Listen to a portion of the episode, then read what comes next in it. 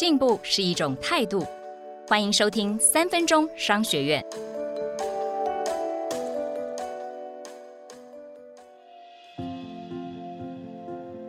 今天要跟您谈的是大数据如何取代人工决策，打造 C to B 的商业模式。大数据已经在台湾的制造业跟零售服务业中广泛运用，从客户端到企业端的 C to B 商业模式已经成为了主流。它究竟带来了什么样的效益呢？让我们来看看大家熟悉的零食品牌可乐果的例子。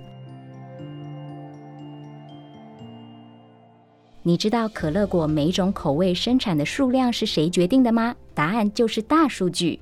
可乐果是由联华食品所生产。走进它在林口的工厂，可以看到四条可乐果的生产线一字排开，像大炮一般长长的输送管，不断的吐出可乐果。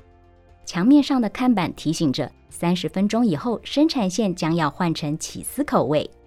再到另外一个厂区，视觉定位系统正在扫描每一片海苔有没有破损，而制造科长手上的 PDA 刚刚收到下一批生产线要用的坚果配料比例。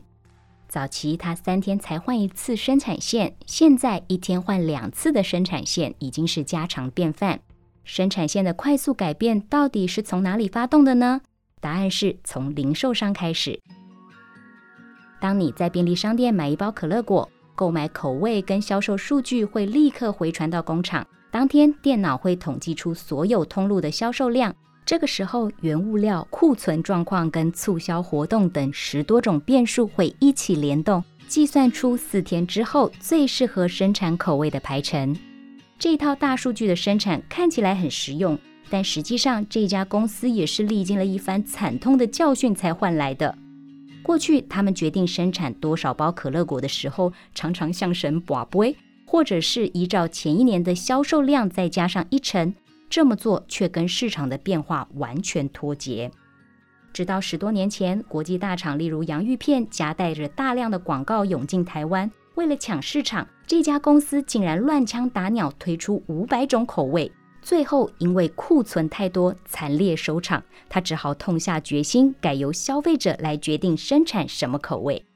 他们说服了全家、统一超商跟家乐福等通路，提供每日的销售数字。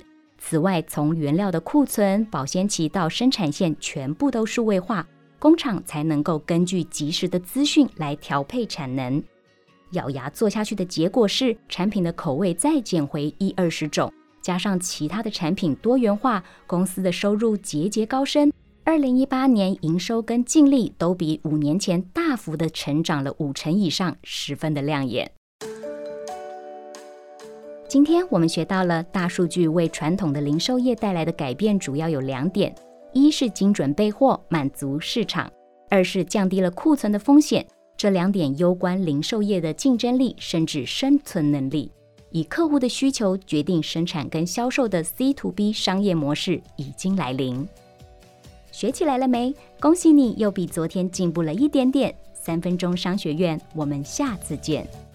想听更多商业知识，欢迎下载商周 Plus App，商周官网也可以收听，或者是点资讯栏的连结。还要记得订阅商周霸 Podcast，才不会错过每一集的节目哦。